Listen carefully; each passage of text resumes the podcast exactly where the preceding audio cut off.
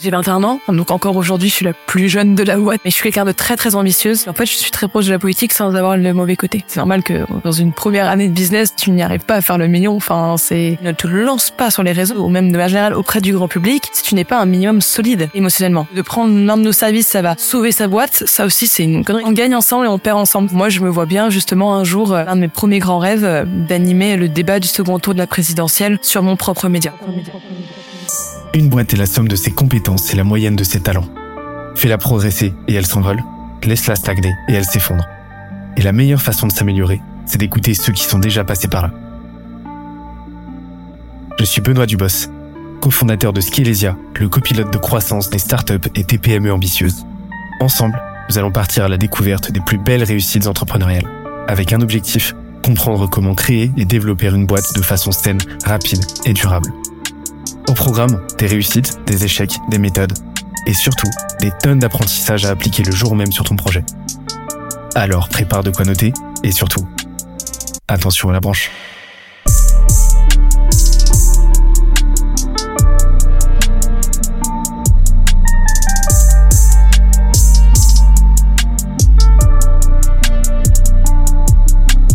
Let's go. Et euh, avec le surligneur, T'as fait quoi les six premiers mois? Qu'est-ce que j'ai fait les six premiers mois? Euh, Tu veux dire encore en termes de, de tâches ou de Ouais. Pour euh, lancer la machine, euh, trouver les premiers clients. Bah au tout début, on a lancé Souvenir parce qu'on avait rendu un service justement à des, à des amis. Et après, on s'était dit, ok, bah il y a un vrai truc à faire là-dedans.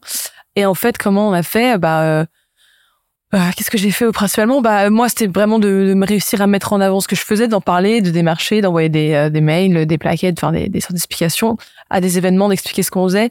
Mais en fait, très rapidement, euh, euh, j'ai eu très vite des leads entrants. Et j'ai vraiment eu beaucoup de chance avec ça. Très vite, des gens qui euh, demandaient euh, nos services plus que moi qui allais les chercher. Euh, ce qui a changé beaucoup de choses aussi en termes d'efficacité et de, de temps gagné. Mais après, au début, j'avais pas beaucoup de leads très qualifiés, donc j'avais un peu des clients un peu farfelus dans le sens et que ça répondait pas forcément à, nous, le, le client type qu'on aurait adoré avoir, et eux, c'est pas forcément le besoin précis qu'ils auraient aimé avoir. On a appris, euh, on a fait beaucoup d'erreurs, mais euh, moi, au début, je devais gérer tout. Je devais gérer à la fois euh, le commercial, un peu de gérer le- l'opérationnel avec le client, et en même temps de parfois délivrer, enfin l'opérationnel dans le sens euh, le, le, le- la relation avec le client, et même parfois jusqu'à euh, faire le service complet, tu vois. Et après, en fait, très vite, on a, on a, on a, on a embauché, on a eu de l'équipe dessus, donc ça s'est vachement découlé comme ça. Mais, mais euh, franchement, euh, on a, on, on fait à peu près comme, comme ce qu'on faisait il y a six, euh, enfin comme ce qu'on faisait il y a un an, il y a six mois. Et la seule différence, c'est qu'on le fait mieux, beaucoup plus processé, beaucoup plus qualitatif. Mais, euh, mais en soi, c'est, on n'a pas tellement changé là-dessus euh, par rapport au début, parce qu'on était déjà convaincu à la base de ce qu'on faisait. Donc euh, peut-être que on rajoutera des services au fur et à mesure, mais euh, Ok. Donc tu allais en mode exécution, quoi. On savait ce qu'on faisait. euh, Enfin, vous saviez ce que à vous chaque fois, c'était jamais rien été calculé, toujours Ouais, en roue libre, toujours à pallier à une solution. euh, Tu construis le parachute quand, pendant ta chute, quoi. c'est vraiment ça. Ok. Et euh, t'as attendu combien de temps avant de recruter euh, On avait déjà une bonne équipe à la dernière. On avait déjà une Ouais. équipe pour le média et pour aussi un peu l'opérationnel. On a mis combien de temps? On a principalement beaucoup recruté en l'été dernier. Mais on avait déjà avant une équipe de base, mais qui était plutôt principalement sur le média. Et on a beaucoup recruté à partir de l'été dernier pour les agences. Ouais. Ok. Ouais. Ok. Ça devait être intense. Donc, Ouais. ouais, non, franchement, ça soulageait beaucoup. Ah, Ça fait que Valorant a pu, euh, tu peux ensemble beaucoup de des tâches opérationnelles et que maintenant, moi, je m'enlève là petit à petit euh, et ça change beaucoup de choses. Et beaucoup de bien. Plus facile. Parce que ma zone, ma, ma zone de génie, elle n'est pas dans l'opérationnel. Et voilà. Donc, euh, en fait, euh, je j'ai l'impression de perdre du temps et de pas être aussi bon que quelqu'un dans mon équipe qui pourrait être meilleur que moi là-dessus.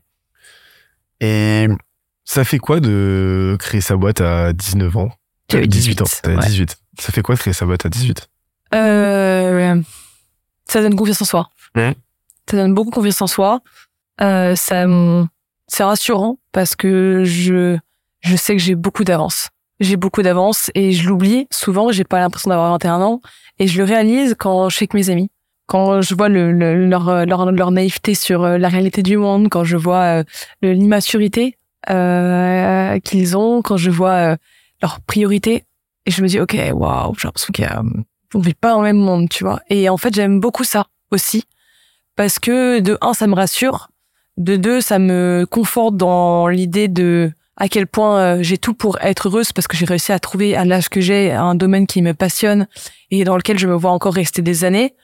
Et euh, surtout, ça me fait mûrir très vite. Et, euh, et j'aime aussi euh, avoir des amis comme ça, ça parce que ça me fait aussi décrocher parfois le temps d'une soirée parce que euh, parfois j'ai beaucoup d'amis encore aujourd'hui qui ne comprennent pas ce que je fais parce que euh, trop déconnecté, trop immature, euh, euh trop dans d'autres priorités de mec, gossip, sortie, bah, juste quelqu'un de 21 ans, tu vois, normal. Et donc j'ai l'impression d'avoir 26 ans. Mais après j'ai toujours côtoyé des gens un peu plus âgés, mais quelques amis de mon âge j'ai bref me font réaliser que j'adore. J'adore ça. J'adore euh, aller vite. Euh, j'ai toujours été comme ça hein, même au lycée hein. j'étais euh, je m'habillais déjà comme une adulte. Je parlais déjà beaucoup comme une adulte. Euh, j'ai toujours été très proche de mes profs euh, j'avais déjà ce rôle un peu de, de maman de, de, de, de, leader de groupe que j'ai toujours un peu eu ça s'est juste confirmé dans ma vie professionnelle au sens propre mais je l'avais toujours un peu déjà eu et donc en soi c'était un peu l'avancement naturel des choses mais mais je suis quelqu'un de très très ambitieuse euh, et euh, de très euh, très terre à terre aussi. Donc j'avais besoin très vite d'avoir quelque chose de concret sur le terrain pour confirmer le fait que j'avais une raison d'être ambitieuse, quoi. Pas juste de dire je suis ambitieuse, mais en fait tu fais rien, comme beaucoup de gens le font. De me battre au quotidien pour quelque chose que j'aime, tu vois. Et elle vient d'où cette ambition? Soit c'est inné, soit c'est l'exemple de ma mère et ma mère, je pense. Ma mère est un, un excellent exemple de, de de réussite à tous les niveaux. Et euh, je pense que ça m'a beaucoup aidé à, à avoir un, une bonne figure maternelle d'exemple de, de ce que je voulais faire dans la vie. Mais bon, quand j'étais petite, je me disais déjà si j'arrivais déjà à faire ne serait-ce que la moitié de ce qu'elle fait, ce sera déjà une grande réussite, tu vois. Elle m'a toujours beaucoup euh, élevée à, un peu à l'américaine, peut-être parce qu'elle bosse dans une boîte américaine, mais de l'échec c'est pas grave, de euh, c'est important de se tromper, de euh, le, le, plus important c'est d'apprendre quand tu fais une erreur. Ce qui fait que tout de suite moi ça m'a mis dans un autre mood de euh, j'avais pas peur d'échouer donc j'osais beaucoup plus faire les choses et je voulais me permettre d'avoir des ambitions qui pouvaient aller loin en me disant c'est pas grave si je me trompe. Donc je pense qu'elle a beaucoup aidé là-dedans. Et d'avoir des grands frères aussi ça aide. Ça c'est sûr. J'ai eu de la chance. J'aurais pas été la même personne si j'avais été l'aîné je pense. J'aurais été beaucoup plus immature. Ok on sent qu'il y a une vraie proximité familiale ouais. on est vraiment une ouais enfin non on est vraiment un, un clan quoi c'est c'est notre famille contre le reste du monde. Et on prend le plus de gens possible avec nous. Hein. On adore euh, notre famille. On, bien sûr, il y a notre noyau dur et après, on, des gens qu'on considère la même famille que nous, même si c'est pas le cas, mais on est très collectif encore une fois. C'est avant tout, c'est on est ouais, j'ai pas de moi, on est vraiment famille quoi. C'est c'est c'est puissant, c'est intense. Euh, même on a un frère aîné avec Valran, on est très proche de lui aussi. C'est enfin, tu, les verrais ensemble, on dirait des jumeaux, tu vois. C'est c'est pareil, c'est eux, c'est hallucinant aussi. On est très famille. Je pense que c'est la séparation de mes parents qui nous ont beaucoup rapprochés. Euh, tous. Euh, mais euh, on est très, ouais, on est vraiment. Enfin, faut, faut pas toucher quelqu'un de notre famille, quoi. Sinon, tu te prends, tu te prends toute la famille sur la tronche. t'as pas envie, t'as juste pas envie. On le saura. Mais, mais en vrai, on est, et c'est ça aussi qui, le fait qu'on est aussi proche, nous donne envie de, de, de créer un vrai quartier avec des gens. Pour ça qu'on est très collectif, pour ça qu'on adore aider les gens, pour ça que euh, on adore euh, pouvoir être présent sans rien attendre en retour, tu vois, c'est pas du tout calculé. C'est, on est profondément comme ça parce qu'on veut, euh, on veut pas arriver tout seul au sommet. On veut être avec d'autres gens, on veut partager ça. On veut, on veut apporter des choses aux gens, on veut comprendre des choses des gens. Euh, et donc c'est pour ça qu'on adore euh, avoir ce côté un peu bullish et ce côté rencontrer plein de gens tout le temps et, et, et, être là pour les gens parce que on, aime profondément ce côté collectif de, on est un clan, tu vois, tous ensemble. On grandit ensemble et on pas chacun pour soi on veut pas arriver tout seul au sommet et en fait bah super t'as réussi et qu'est-ce qu'il y a t'es tout seul tu t'es malheureux. On veut vraiment on veut, on veut en fait on veut à la fois réussir mais profiter aussi et kiffer ce qu'on fait. Et ça faut être avec des gens. Enfin pour nous faut être en communauté. Et le sommet c'est quoi pour toi? Le sommet c'est euh, d'avoir une enfin pour moi le sommet c'est d'avoir une boîte qui tourne ce qui fait que financièrement je je, je n'ai pas tellement de, de, questions à me poser. Euh, je cherche pas à avoir 100 euh, millions d'euros hein, mais juste à avoir de quoi euh, dépenser sans me poser la question de est-ce que je peux dépenser ça? Donc en fait vivre une vie normale mais juste euh, sans être euh, enfin juste sans me poser la question et de surtout arriver à un de mes objectifs enfin des objectifs que je me fixe donc soit celui d'animer le débat du second tour de la présidentielle soit euh, me dire ok bah là je sais pas j'ai une boîte je pourrais mourir demain elle est à 100% elle tournerait sans moi elle pourrait continuer à grossir enfin j'ai pas juste déjà là j'ai l'impression d'avoir pour mon âge très bien réussi donc en fait ouais je sais pas juste continuer à être épanoui dans ce que je fais mais je pense que la première grande réussite sera financière. Je pense. Hein. Tout le monde fait genre que non. En fait, euh, si. Tout le monde, euh, on fait pas ça pour l'argent, ça c'est sûr. Sinon, on aurait fait autre chose. Euh, mais l'argent est nécessaire. Voilà, on ne fait pas ça pour l'argent, sinon on aurait euh, parce que tu as beaucoup de moyens de gagner l'argent vite aujourd'hui, on les connaît très bien, juste on ne les fait pas.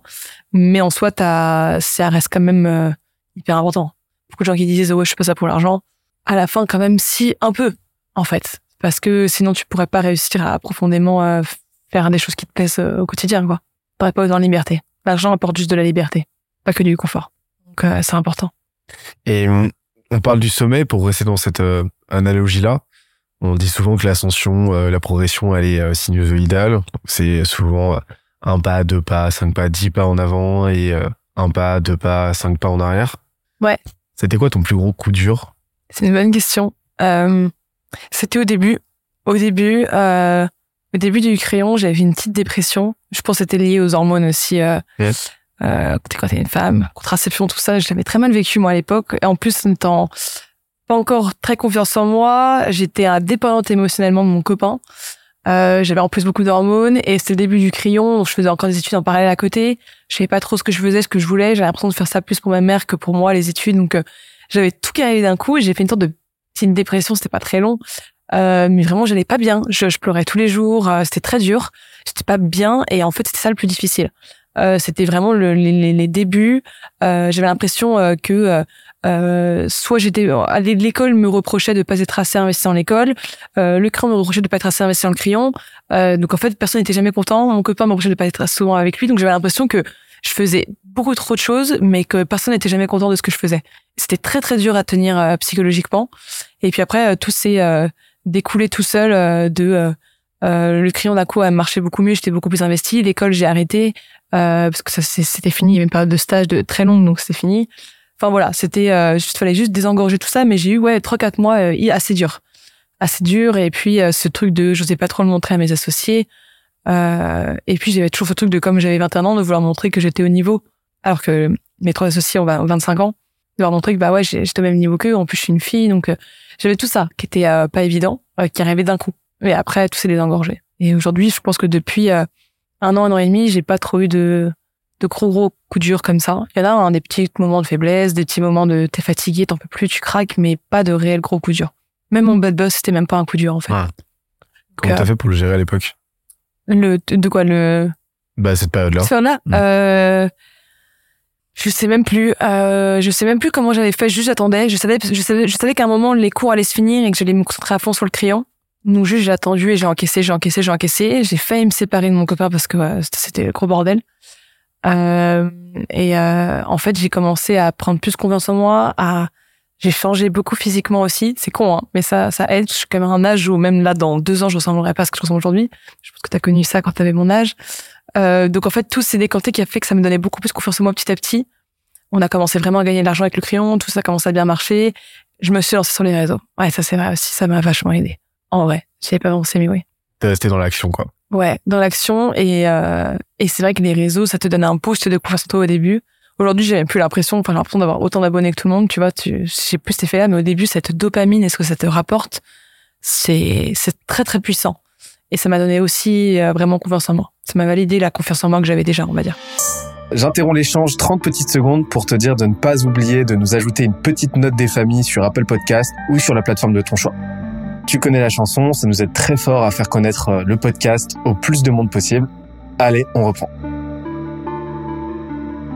Et Aujourd'hui les petits coups durs Ouais. du quotidien, ceux qui te mettent à tarif mais euh, ça va. Comment tu les gères?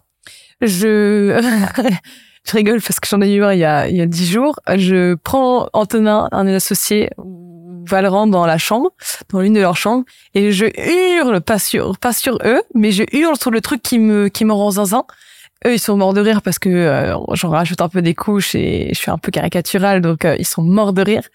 Et euh, mais moi, ça me défoule, quoi. Parce qu'en fait, je suis très patiente, je prends beaucoup sur moi. Et il y a un moment quand ça pète, alors là, par contre, ça disjoncte. Et euh, et euh, ça m'est arrivé vendredi il y a 10 jours et j'ai eu un chambre d'Antonin pendant vraiment littéralement une heure, ce qui fait que même à un bout d'un moment, j'ai commencé même un peu à saigner du nez tellement j'étais énervée. Euh, tellement non mais j'ai pas non plus gueulé à ce moment-là tu vois mais je pense que t'avais la fatigue t'avais tout ça et donc j'ai commencé j'ai pété un câble mais j'ai j'ai j'ai disjoncté.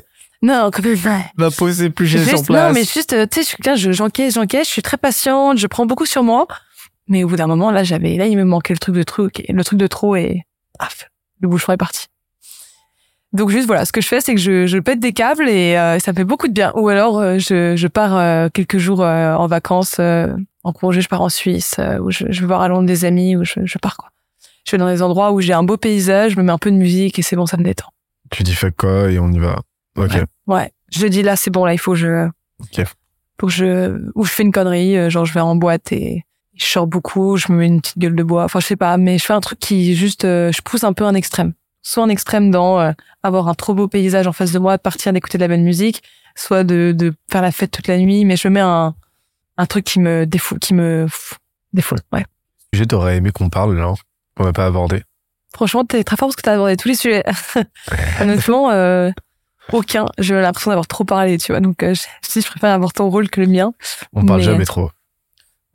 Euh, question de point de vue, ça. Qu'est-ce que non, franchement. non, j'ai euh, pas réussi à te faire lâcher une dinguerie condamnable euh, légalement, donc. euh, mais parce qu'en vrai, j'ai pas de Ça, c'est un truc que je me dis souvent, j'ai aucune dinguerie, euh, j'ai rien à cacher. Et c'est aussi pour ça que je pense que je- parfois je peux parler autant et Ouais. parfois faire des petites gaffes ou être un peu maladroite. Parce qu'en fait, j'ai rien à cacher. Donc, je suis jamais dans le contrôle vraiment de ce que je dis. Euh, tu vois, j'ai jamais fait de grosses conneries, j'ai rien à cacher aujourd'hui, tu vois, je m'en fous. Euh, donc, en fait, euh, c'est plutôt assez facile du coup. Beaucoup assez, peut-être que plus j'avance, peut-être que j'aurai des trucs qu'il faudra garder secrets plus tard, mais aujourd'hui, il y a pas vraiment le cas. Donc, euh, c'est plutôt assez cool. Mais non, sinon, franchement, il y a pas tellement de sujets. Euh, Tu veux pas lâcher une petite punchline là sur la cause animale ou. on a- Non, on va peut-être éviter. On va éviter. Ça, c'est pas de la faute, non. Non, c'est du faux truc. ça. non, c'est la moquette ça. Ouais, c'est de la moquette, ouais. J'avoue, c'est de la moquette, t'as dit C'est la moquette du salon ça. Ouais, Ouais. c'est de la moquette. Bah une. Mais je croyais que tu adorais ma veste. Mais, mais j'adore la moquette, donc euh, Ah. par extension, euh, j'aime bien ta veste. Voilà. Il est fort. Il est très fort. Quel, euh, voilà, euh, on fait com- comme on peut. Mais quel, euh, il y a beaucoup, de plus en plus d'entrepreneurs. Euh, Bah, tout à l'heure, euh, je reçois un entrepreneur qui a 16 ans, qui entreprend depuis qu'il a 15 ans. Ça fait un an qu'il entreprend. J'ai vite calculé. Mais, euh, mais, euh, et, et c'est loin d'être un cas isolé aujourd'hui. Et, euh, je trouve ça trop bien que l'entrepreneuriat se rajeunisse. Qu'il y ait de plus en plus de gens qui sautent le pas tôt. Euh, mais forcément, ça va de pair avec euh, un manque de repères, avec un manque de réflexes, un manque de, sa, de savoir-faire aussi. C'est normal. Enfin, on est on est jeune, quoi. Euh, ça serait quoi les conseils, toi, du haut de tes 21 ans actuellement? Euh, les, les conseils que tu aimerais donner au, à la Sixtine de, de 18 ans? Ou alors à la Sixtine de 16 ans pour... euh, C'est ça, c'est euh, un, très bon post LinkedIn que j'avais fait grâce à toi d'ailleurs, celui-là. Ça, des conseils que tu avais donnés pour des post LinkedIn. Euh, je l'avais fait, qu'est-ce que j'aurais dit au mois d'il y a 5 ans, à la mois d'il y a 5 ans. Et euh, c'est une question que je m'étais vraiment posée. Et en fait, j'avais réalisé quelques petites choses, mais pas tant que ça, des choses fondamentales en termes de, de vraies valeurs ajoutées. Mais je me serais surtout dit, j'aurais surtout aimé avoir beaucoup plus confiance en moi. Mais après, mon manque de confiance en moi était lié aussi au... C'est con, hein. C'est vraiment con, hein, mais c'était lié au fait que j'avais pas du tout, pas du tout le même physique. Et c'est horrible, mais comme quoi t'es tellement jugé par ton physique aujourd'hui, encore plus quand t'es une femme, que euh, qu'à l'époque, je ressemblais pas du tout à ce que je ressemble aujourd'hui et ce que je, je pense que je ressemblerai plus tard. Donc ça m'avait vachement... Si à l'époque, je pouvais me dire, t'inquiète pas, plus tard, tu ressembleras, à- tu seras un peu différente, je pense que ça m'aurait beaucoup plus soulagée. Et surtout, le, le, je pense que j'aurais adoré être beaucoup plus curieuse et être moins flemmarde. J'aurais adoré être, euh, euh, avoir cette, euh, cette compréhension de, je le savais déjà, je me disais, oui, oui, non, mais, je, je, vais, parce que j'avais ma mère qui me disait tout le temps, mes frères, donc je savais que je devais, de me renseigner et devenir beaucoup plus cultivée plus vite. Et en fait, je le faisais pas. Je disais oui, oui, bien sûr, je sais. Je le disais aux autres qu'il fallait que je le fasse, mais je le, enfin, qu'il fallait le faire, mais je le faisais pas. Et j'aurais adoré. Ça m'aurait fait gagner, je pense, peut-être un peu plus de temps encore, de d'avoir compris des choses plus vite, m'être renseigné plus vite, être peut-être beaucoup plus cultivé plus vite. Je suis accélérer ça. Et je pense que j'aurais adoré me mettre sur les réseaux beaucoup plus tôt. J'aurais pu parce que franchement, euh, certains sujets que je traitais euh, sur l'intelligence sociale, la séduction, je les, je les connaissais déjà à l'époque. Pas tous, évidemment. Il y a beaucoup de choses que j'ai appris au fur et à mesure. Mais j'aurais déjà pu, je pense, me lancer sur les réseaux à l'époque. J'aurais jamais osé, je l'aurais jamais fait, mais j'aurais pu si j'avais su. Euh, donc je pense que ouais, me lancer sur les réseaux le plus vite possible, être encore plus curieuse, et je pense travailler à fond ma flemmardise, euh, même si je suis encore un peu flemmarde aujourd'hui, euh, ou alors comprendre que d'en faire une force, que je faisais déjà parfois euh, avec les cours, etc., de trouver des solutions à des problèmes le plus vite possible, mais en fait euh, je le réalisais pas. J'avais l'impression que c'était, euh, ça faisait partie du défaut d'être flemmarde de faire ça, alors qu'en fait c'était la qualité d'être flemmarde de faire ça. Donc euh, voilà, pas tellement, tu vois, pas tellement de choses en soi, hein. pas grand chose de plus, mais ouais, c'est juste ouais, encore une fois, hein, c'est t'aimerais que la personne qui est que tu étais plus jeune euh, comprenne des choses que tu as comprises aujourd'hui, hein, pour gagner du temps. Mais la plus grande chose fondamentale, ça aurait été d'avoir plus confiance en moi. Et à la Sixtine, il y a six mois. Très fort. Euh, ouah, je sais pas. Euh, Alexine, il y a six mois, euh, de comprendre plus vite l'intérêt de LinkedIn. euh, encore, encore me, me renseigner encore plus. Ça, c'est un truc, je suis très flemmarde, putain. Et c'est vrai que une fois que je suis dans un, dans un j'écoute un podcast, que j'écoute une émission, que je me mets dans un boulot, euh, c'est bon. Une fois que je me suis mise, mais les deux premières minutes, c'est les plus dures. Et en tout cas, pour un flemmard, d'enclencher ces deux premières minutes, c'est les plus compliqués. Parce que c'est le truc où tu, en fait, au lieu de te dire, il faut juste que je me mette deux minutes et, et let's go, quand t'es un flemmard, tu, tu, tu vois tout le truc que ça va te prendre dans la tronche, au lieu de te dire que ça va juste te prendre deux minutes de te lancer, comme le, plupart des gens pas flemmard. Moi, je vois déjà tout le travail que je vais me prendre dans la tronche. Et donc, en fait, je me m'y mets pas parce que je sais que je vais me le prendre. Donc, je fuis le truc. Et, euh, et un truc que je fais de moins en moins, c'est d'arrêter d'attendre le dernier moment pour faire les choses. Un truc que je faisais beaucoup il y a six mois, que je fais encore un peu aujourd'hui, je l'admets. Mais, euh, mais ça, ça, ça, ça me changeait beaucoup de choses. À l'époque, euh, je le fais encore aujourd'hui parce que j'ai un peu moins de temps. Mais typiquement pour les réseaux sociaux, j'écris euh, mon post LinkedIn, je l'écris la veille et ma vidéo, je la fais le jour J pour le jour J. Alors que, euh, enfin, il y a six mois, je faisais ça. Il y a euh, pendant un ou deux mois, j'ai arrêté. Je faisais euh, sept vidéos d'un coup pour la semaine où j'écrivais des posts LinkedIn pour la semaine. Et là, aujourd'hui, je suis repartie un peu dans mes travers, un peu par manque de temps. Euh, mais en fait, ça changeait tout parce que sur le coup, c'est chiant. Mais après, putain, tu poses pas la question et t'es tranquille, quoi. Et donc, euh, ouais, bref, peut-être ça. Mais c'est compliqué ta question d'il y a six mois. Ouais. Tu m'aurais dit il y a un an, j'aurais beaucoup plus de réponses. Il y a six mois, euh, je sais pas. Il y a un an? Non. C'était chiant. Euh, il y a un an, on me lancer sur LinkedIn. Ça, c'est par contre sûr Yes. et certain. Ça, c'est même vraiment classique. Et il y a un an, euh, réussir à déléguer plus facilement. Déléguer plus facilement et avoir euh, euh, compris encore plus vite euh, des euh, euh, le fait que l'opérationnel c'est pas fait pour moi. Que au lieu de me tâter, euh, de enfin de me de me de rendre me rendre zinzin à vouloir être à fond dedans et et me dire que je dois toucher à tout parce que je gère l'entreprise, pas du tout. En fait, de juste euh, très vite euh, déléguer ça à quelqu'un qui est meilleur que moi en opérationnel et d'arrêter de me poser la question de que je dois être meilleur dedans quoi. Donc encore une fois, c'est que des choses de gain de temps, rien de rien de profondément fondamental qui aurait tout changé euh, dans ma vie. Enfin, c'est sûr que non. Donc c'est pour ça que je me dis en fait tant mieux, je suis plutôt assez alignée et j'ai pas tellement de regrets à avoir donc ça va. Et euh, à l'inverse des regrets, il y a la fierté.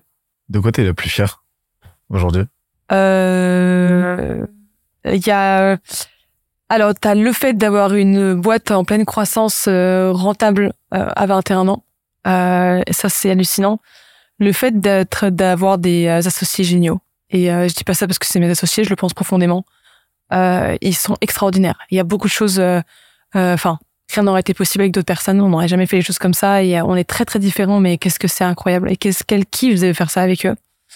Et euh, mes réseaux sociaux, je l'admets, c'est une grande fierté parce que ça m'a pris beaucoup de temps, euh, comme tout le monde, hein, de t'y mettre. Et euh, et ça change vraiment tout. Aujourd'hui, j'aurais dû, franchement, je, ça me dérangerait pas de tout perdre. Je, je dépends ma vie, ne dépend pas de ça.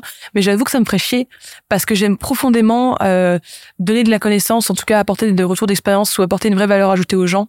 J'ai l'impression de, de, de me rendre utile, euh, pas que auprès de mes clients, mais aussi auprès de gens euh, euh, qui me suivent. Et quand j'entends, quand je vois tellement de gens qui me disent merci, euh, en vrai, c'est cool, tu vois, ça me fait plaisir. Je me dis, ok, ça sert pas rien ce que je fais. Et, euh, et euh, mais surtout LinkedIn, plus qu'Insta aussi beaucoup, mais comme Insta, ça fait bientôt un an, j'ai plus la même chose. LinkedIn, je, quand je vois les messages que je reçois pour des posts euh, et de, de l'image de moi que j'arrive à renvoyer sur LinkedIn, je suis très fière, beaucoup plus fière que de celle sur Insta, parce que Insta, euh, c'est beaucoup plus de la facilité. Euh, c'est des sujets qui me concernent beaucoup plus, c'est beaucoup plus facile pour moi. LinkedIn, ça me demande un choix plus de travail ou de compétences que j'ai développées récemment. C'est pas inné, en tout cas, enfin certaines choses oui, mais d'autres non. Donc je suis quand même beaucoup plus fière de l'image que je renvoie sur LinkedIn que celle d'Insta. Euh, pas parce qu'elle est plus sérieuse, mais parce que je sais que ça me demande plus de travail et je sais que j'y fais beaucoup plus attention. Euh, donc euh, ça, j'en suis vraiment très fière. Et d'arriver à être profondément, d'arriver en fait à faire en sorte que quand j'ai un poste souvent qui marche et qui intéresse les gens, c'est souvent un poste qui me représente le plus. Et donc en fait, de, ça te donne encore plus confiance en toi, ça te conforme dans l'idée que tu as raison d'être là où tu es, parce que même quand tu es le plus proche de toi-même et que tu mets en avant ça, c'est ce qui marche le plus, c'est ce qui plaît le plus aux gens et qui apporte le plus aux gens.